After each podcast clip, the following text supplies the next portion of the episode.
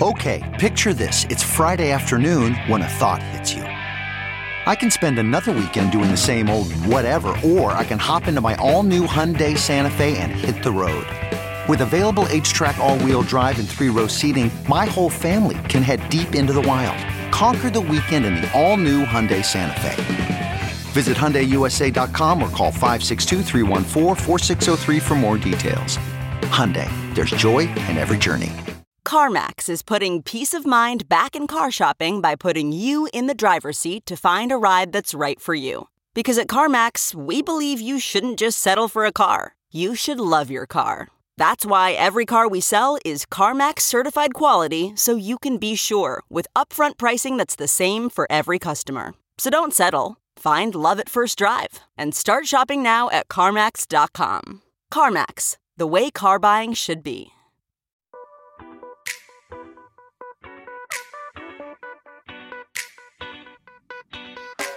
This is the Hash Podcast. Stay informed with the latest on Bitcoin, ETH, the metaverse, Web3, and more with stories that matter to the crypto world. All on the Hash for your ears. You're listening to the Coindesk Podcast Network.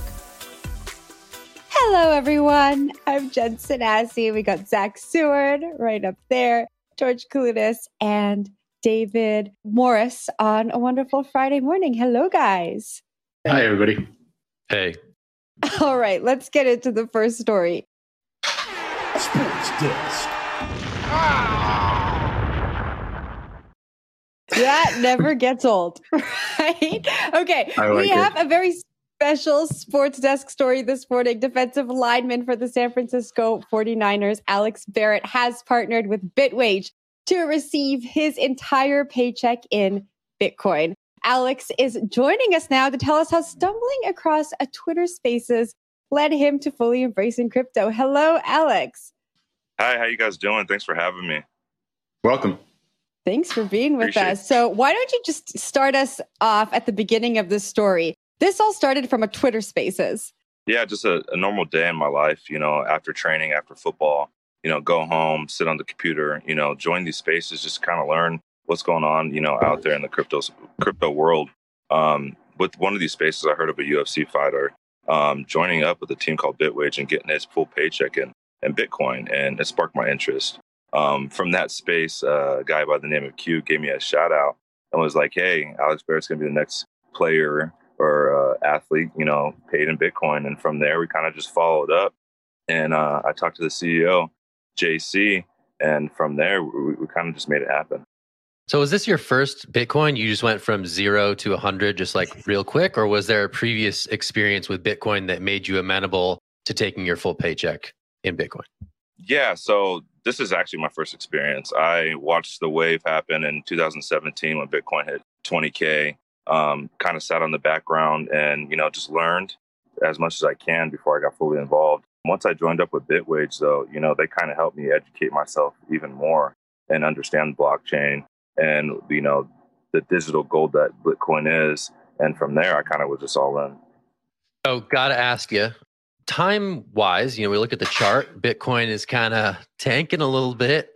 How are you feeling right now amid this period of market uncertainty? I feel confident. You know, I, I've been here before. Earlier in March, I think we had this dip too. You know, I kind of just kind of learned to be comfortable with it. You know, you see funny memes out there of like, you know, a Jedi in the red, you know, or like, you know, I'm one with this. I'm, you know, I have mastered this. But I kind of like to picture that meme in my head when we see things like this because I, I understand the long term, you know, the longevity of, you know, Bitcoin. I have to know what what do your teammates think of this? What's the discussion like in the locker room when it comes to crypto? it's not it's not so pleasant trust me everyone has an opinion everyone thinks they're a financial advisor um, when it comes to crypto. And you know right now is a time because you know all the markets are down you know start crypto inflation's high and, and whatnot you know so it's kind of a bitter like a, their their conversations about it their fud about it is their their their opinion about it kind of I kind of just block it out. You know there's not much you know they can tell me that you know i don't already know or understand. You kind of just laugh it off so. Mm. So, Alex, you're not the first NFL player to take their salary in, in Bitcoin. And I'm just curious if you've talked to some of the other folks who have made that move. I know Aaron Rodgers, Odell Beckham are on that list. Is that is there getting to be any kind of community of NFL players who are involved? Not yet, but I think that's a great idea. I think we should all come together. I think as you know, the NFL, which these people who are interested in you know receiving their payroll in Bitcoin, you know, should you know start a little community and talk about this more, and you know how we can help each other learn and grow in this space. You guys should at least be in a WhatsApp group, at the very least. Absolutely. I think so. So, Alex, you're taking 100% of your salary in Bitcoin, but the cost of living in SF is outrageous, right? So, I know you have bills. Are you planning to remain Bitcoin native and use products like BitRefill or BitPay to pay for your rent, your meal, meals, your utilities, your Lambo whenever we hit a million dollars per Bitcoin? You know, what's your strategy there? Um, I have not heard of any of these companies, so thanks for informing me. But yes, absolutely. Why not? Um, if it's something that provides the utilities to where I can use it in the real world, that's what I'm going to do. Right now, anything I have in Bitcoin, you know, I can cash it out and use like my Coinbase debit card and use USD. That's how I go about my stuff right now. Obviously, I have like a diversified portfolio, you know, so I'm able to have, you know, stable income coming in. But Bitcoin is my biggest asset, you know, and for the future. That makes sense. So when are you going to sell your Bitcoin for USD? When we before or after we hit a million dollars per coin? Shoot, I don't know. I might get answered before. There's going to be some big numbers. oh my gosh, big number. Big numbers. I was reading that you were at uh, Bitcoin 2022 in Miami. Was that your first crypto conference? And I just want to know, you know, you just got into Bitcoin. What's mm-hmm. what was your perspective of experiencing this like crypto community at such a mass scale? Man, I think it was powerful. Just you know, it was actually like probably my second time in Miami. So you know, I spent uh, like three days there, and just the team at Bitwage was able to you know make everything so smoothly. You know, help fly me out there, help purchase my tickets. You know, they had their booth set up, but walking around Bitcoin and seeing everybody come together, all these companies, you know, just to support Bitcoin. It was just powerful to me. And it was honestly awesome to see. You know, they had a big stage, you know, the concerts, the the venues, you know, food trucks and everything that is eh, something that like I want to be a part of. And everyone's energy kind of feed off of it as you're walking through. But just just to see just all the companies out there coming together, you know, just for Bitcoin is is pretty awesome. So Alex, last question i have to ask you you know are you truly a bitcoin maximalist or are there other crypto projects or currencies that you have invested in or you plan to invest in now that you're truly a, a crypto native on the salary side i i am not a maximist you know i i support crypto bitcoin is my biggest asset though um george yeah, is a maxi so forgive him forgive george him. booed you yeah george i'm george learning, I'm learning the terms george yeah, I'm learning the terms maxis, whatnot. Like, I guess you're all into Bitcoin and believe in nothing else, whatever it may be. That you know, I support other stuff. You know, I support crypto in, in general. Bitcoin, I just, I just understand that it's the digital gold and it's the most valuable, the OG of the cryptocurrency. And, You know, I, I put it as like it's the world's money. You know, when you look at it, it it's all of all world's money put in, into one place. So we're in control of that, and that's what I love about it. And you know, I see the long term and effect of that. So. Alex, we love to hear it. We love when people who have a platform and an audience are dedicated to educating like it sounds like you are. The four of us are going to be in Austin, Texas for Coindesk's Consensus Conference. So you are more than welcome to join us there on June 9th and learn more about please. this crazy space that mm-hmm. we call crypto. So please do join us uh, at Consensus in Austin. Can we count on you? I'm gonna. I'm just putting you on the hot seat here. Are you gonna be in Austin with us? Uh, can I get a date? oh, no, oh. Can I get a no? Come no, no. Speak. Can I get no the date? I need a date. No, the date. June yeah, oh, I thought he put the hot seat on you. That was amazing. No, no, boy. Wow. No, Somebody thinks man. a lot of themselves. Okay. Wow, David. uh, no, I, June I just 9th. need a date, and I, I just need a date, and I'm there. June 9th. If I'm not busy with OTAs, I will be there. Th- that's Amazing. my guarantee. Right. If I don't have Thank a you so practice, much. I don't have a scheduled work day, I'm there. Awesome. Thank you so much for joining us this morning. Such a pleasant way Thanks. to start off the hash on a Friday. Thank you guys for having me. I Thanks, appreciate Alex. it. Nice to meet all That of you. Thanks a lot. Yeah, my man. All right, guys. Take care. Well, that was That was that was great. Yeah. That was fun. That was amazing. That's great. And I think, uh, we may have. I think that was that was really that was good stuff. Anyway, we got to talk about boring stuff now. Unfortunately, I who's know. going to take the next story? That's going to be Uh, if A it's bit more boring, it's got to be George. That's Gotta right. be. We can we can only have fun for so long, guys, and the fun guy is back. So too are the fun stories. Not sure there's all too much to expound on here, but plenty to expand on and speculate on. So Goldman Sachs, in all their wisdom, assured us that there is little U.S. economic impact for lower cryptocurrency prices. The reasoning? Crypto is mostly international, and it only makes up 0.3% of household net worth in the U.S. Stocks going down is much, much, much worse for regular Americans, since that made up one third of household uh, net worth, which is steadily moving down as stocks go down. But you know, once housing prices follow that, once the the Fed decides that we're going to do you know a Volcker inspired move and have twenty percent rates to save the economy, ah, who knows? Who knows where that number is going to go? Anyway, what I really want to expand on is Goldman Sachs is dead on, right? We love crypto, we live, we breathe it every day. Bitcoin is once a trillion dollar asset. It's still a $500 billion asset, but it's still small peanuts when it comes to the rest of the economy. I mean, there are individual human beings with net worths that approach the mar- market cap of Ethereum's, right? It, it feels like it's hurting everyone we know because everyone we know probably has some exposure to the space. Uh, but in terms of the entire world burning down because of the fall of crypto, not yet, guys. We aren't there. Um, I want to hear if David has anything to say about this since he put me on the spot by calling me not so fun. I'm sorry. I I didn't okay. mean that. I take it back. My reputation Um, precedes me. No, my uh, you're you're you're you're perfectly fun, George. Um, no, my only thought here really is uh, that this is you know it's good. This should be um, a small portion of people's holdings. I, I try and say it as often as it makes sense, but a lot of this technology and this new financial system that that is being built is is very speculative. So certainly individuals in terms of their net worth balance appropriately. And I also, you know, I have to emphasize the other side of this here, right? Like stocks are doing horrendously right now, including technology growth stocks that we thought were real companies. So you see things like Netflix is down 50%. Tesla, I think, is getting close to that at this point. And Tesla is in the S&P 500. So when people start talking about how volatile and speculative crypto is, yes, it's volatile and speculative, and don't don't go too long on it. Um, but uh, other things apparently are more volatile and speculative than we thought too. So, uh, Zach, go for it. Yeah, that's a great point. I mean, I think we've seen sort of like the continued correlation of Bitcoin and, you know, riskier stocks, like especially those in the tech sector. And I think, you know, that is a far broader economic impact in the real world than crypto is at this point in time, right? And that's sort of what's being echoed here. For all that we talk about it and for all that we focus on the crypto economy, it's still pretty much its own self-contained world. And the fact that, you know, Terra, a major project, uh, can collapse to the extent that it did and Bitcoin can kind of hold firm in the face of that, which also included some actual Bitcoin liquidation along the way.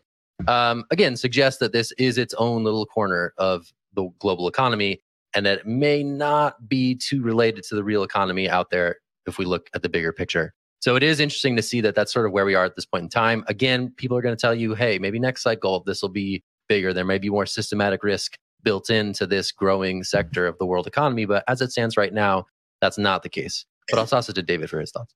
Yeah, I just wanted one follow up, and then uh, somebody else can get in. But that point about the separation is actually very fundamental here, right? The, to the degree that there is, it's certainly not a firewall anymore. There's lots of traditional finance that's involved in crypto, but it's still relatively limited. Um, and the, the way to think about that is that means there is less leverage in the system and less money that is going to be pulled out into something else when something sharp shocks the system. Um, so, so in a weird way, or maybe even not that weird of a way, the isolation is actually good for crypto. And, and I think that I haven't actually run the numbers, but I think that if you look at like especially Bitcoin and Ethereum versus some of those long tech stocks over the last 30 days, it's not looking too bad. So, um, but uh, Jen, you want to get any thoughts here? I have nothing smart to add to this conversation. I just want to say that I did not think that Alex was asking me on a date. I would like to clear that up. It was just an odd series of events and language that was used. And so I just want to clear that up before Well, we go hey, to break. You know what? We're rooting for you. We're at I least am happily in a relationship, but thank you, David. I'm sorry. If I played any part in that, I apologize. But yeah, we're with you, Jen. We're with you, Alex. Sorry about that all around. Good times. It good times. All right. So this is mine, I guess. Yeah, this is uh, a new study from some researchers at the Bank for International Settlements. I think study might be uh, maybe the wrong word, more like a concept piece about how uh, blockchains could be regulated. Their emphasis in this paper is on actually regulating chains directly. And there are, I think, some issues with that concept, but um, there is still some interesting thinking going on here.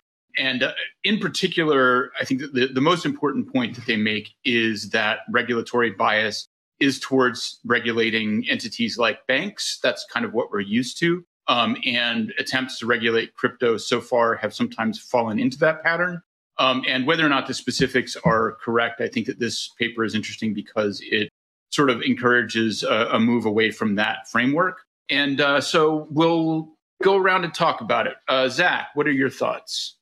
I think the BIS is getting more involved in thinking about this stuff, right? There's smart people who know stuff who are looking at concepts such as cross border payments in the crypto space. Also, we saw a big DeFi report out of the BIS. So, this is something that clearly is on the agenda to think about and to think through thoroughly. So I think for me, uh, this is sort of the latest example of that. We had them thinking about DeFi and the ramifications of what DeFi could mean at some future state in which it's widely used. We're now having this conversation about cross border payments. So the idea to me is that, okay, the BIS is thinking about this stuff, it's taking it seriously. And, you know, I think there's valuable information that's being produced by some of these global financial regulators who are saying, okay, let's take a step back. Let's think about this. Let's figure out what's going on and they produce things that you know are often derided by the crypto community often supported by skeptics. But between the noise there is information that is being produced by very smart people within the economics community who are gaming out what a cryptoized global economy could look like. And this to me is just another example of that. But i saw jen.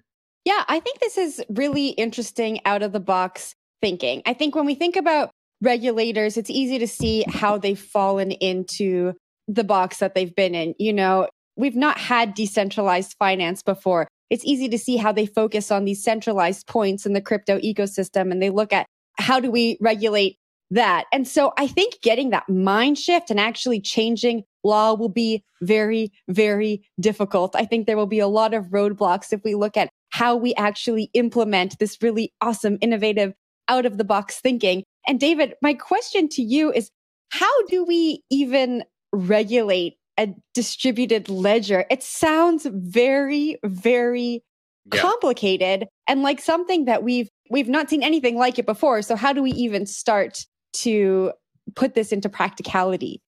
Yeah, and, and this is where I think there are some issues with the, the BIS paper because at least the, the read that I got um, from our reporting was that the proposal is to have pre approval of new chains before they're launched. So to have some body that will go and review the design um, and that's just fundamentally not how this works. And, and, and so I don't think that that is going to be viable.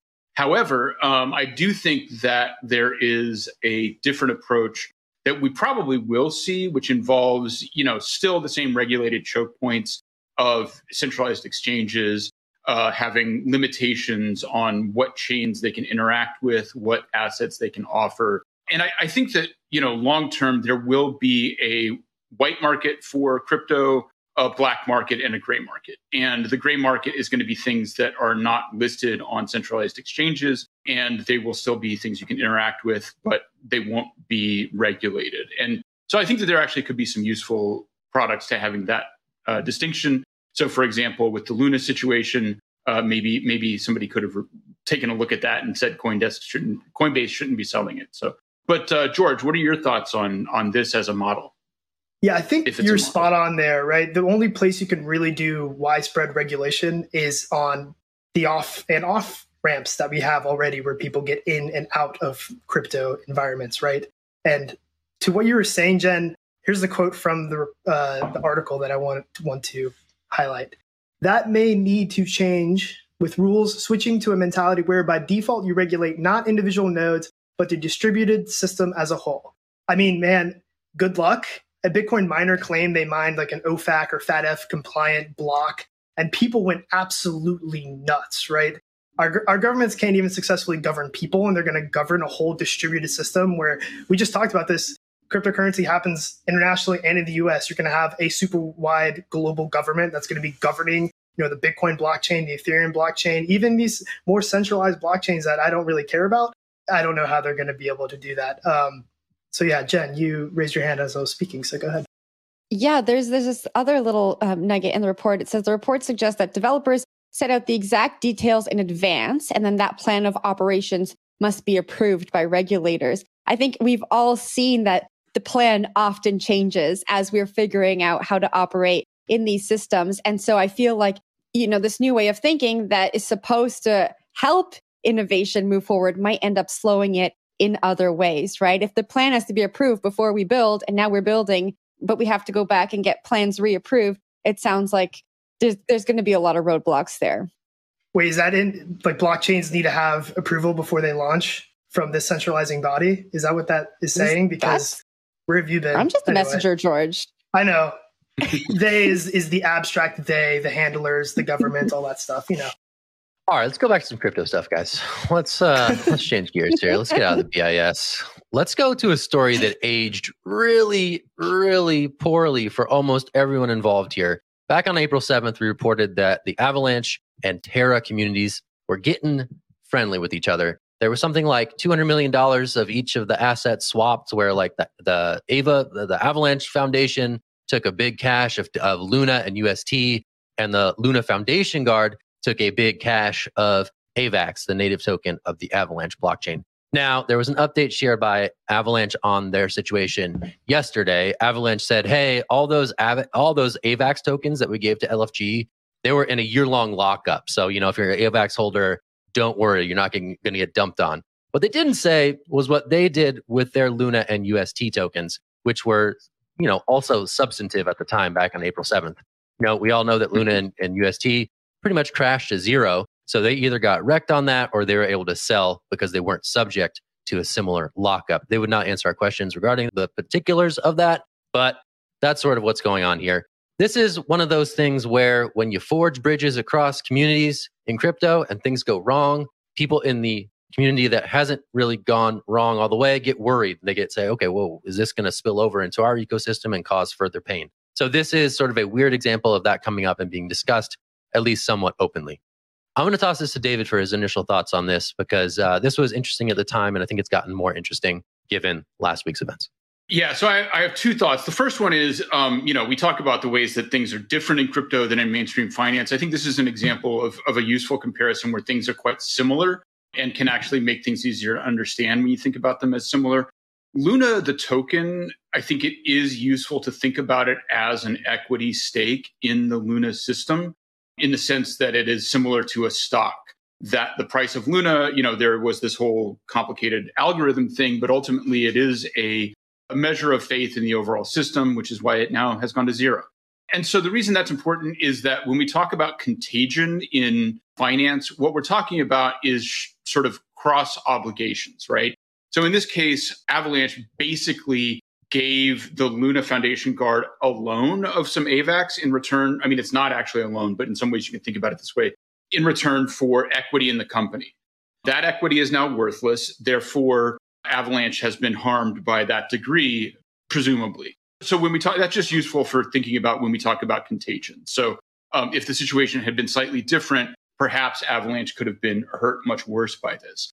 And so going forward, look at obligations that are shared between different players. The other thing that I'm going to say is somebody talk me down because I cannot comprehend why LFG would take tokens that were in a one year lockup if the purpose of the tokens was to be able to actively intervene to stabilize UST. I mean, it doesn't, does that make any sense to anybody else? I don't understand. I truly do not understand. Um, I don't know if Zach wanted to uh, respond to that or if he had something else, but I, I'm just befuddled. I mean, I think the yeah, I mean, you you are right to be befuddled in that instance. I was just looking at the details of the April 7th post. So the Avalanche Foundation at the time held 100 million dollars worth of UST and 100 million dollars worth of Luna. Luna on April 7th was trading above $100. It, it, it was at 104.32. And then a month later, it was pretty much on its way to crashing. So life comes at you fast. How it started and how it's going in this story is like really remarkable. And I think, you know, um, it's not going to be damaging maybe beyond like the little reputational hit that Avalanche is going to suffer on this one. But it, is just a remarkable story about sort of a collaboration gone wrong in a very crypto sort of way. George, I saw your hand up. I'm tossing it to you. Yeah, David, you're right. It is absolutely befuddling. If this was anyone else, right? It's LFG, so maybe it makes perfect mm. sense that this is how it happened. Well, if you have, yeah. you're trying to be, do, you're trying to do liquid market moves so you can change the price of your liquid token. You shouldn't have it in liquid token that you're using to do that. It just doesn't make any sense. But going back to all of this, can we first say that I'm so glad that the U.S. women's national team can finally reclaim the term LFG from Terra we try to steal it from them, right? they they did it first, and they were they were actually world champions. They they succeeded. They're great. Yes. Didn't Tom Brady also steal it?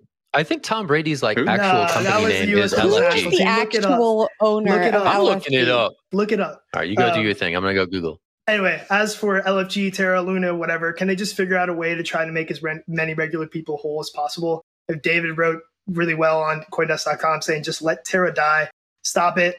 To the founder of all this mess, and I'm borrowing from Gretchen Wieners. Stop trying to make Luna Terra whatever happen. Is that a anyway. Mean Girls quote? It is. Jen, go yeah. ahead. I'm angry. I mean, I was just going to add to what Zach was saying about the reputational damage. I was reading this morning that Avalanche's price declined over the last few days when news came out of South Korea that said Terraforms Labs owes 100 billion won in taxes. And it just speaks to, you know, these relationships that are created in the crypto ecosystem and these like long term effects that can come out just based on like random pieces of news. And so it will be interesting to watch. That's all I have to say on that. I'm caught up on who owns LFG now. I couldn't figure it out definitively. Zach, Sorry, guys. We're gonna have to. We're gonna have to shut down. because he knows he's wrong. Come on now. George is probably right. Fine, George. George. Can't just Sports come on here once in a while and and say Zach's wrong. We love George. Nice. George is George is a great I mean, that, on this it's show. It's good guys. television. Nice. I don't know what to tell Be you. Nice. We like it. We like it. You've been listening to The Hash on the Coindesk Podcast Network.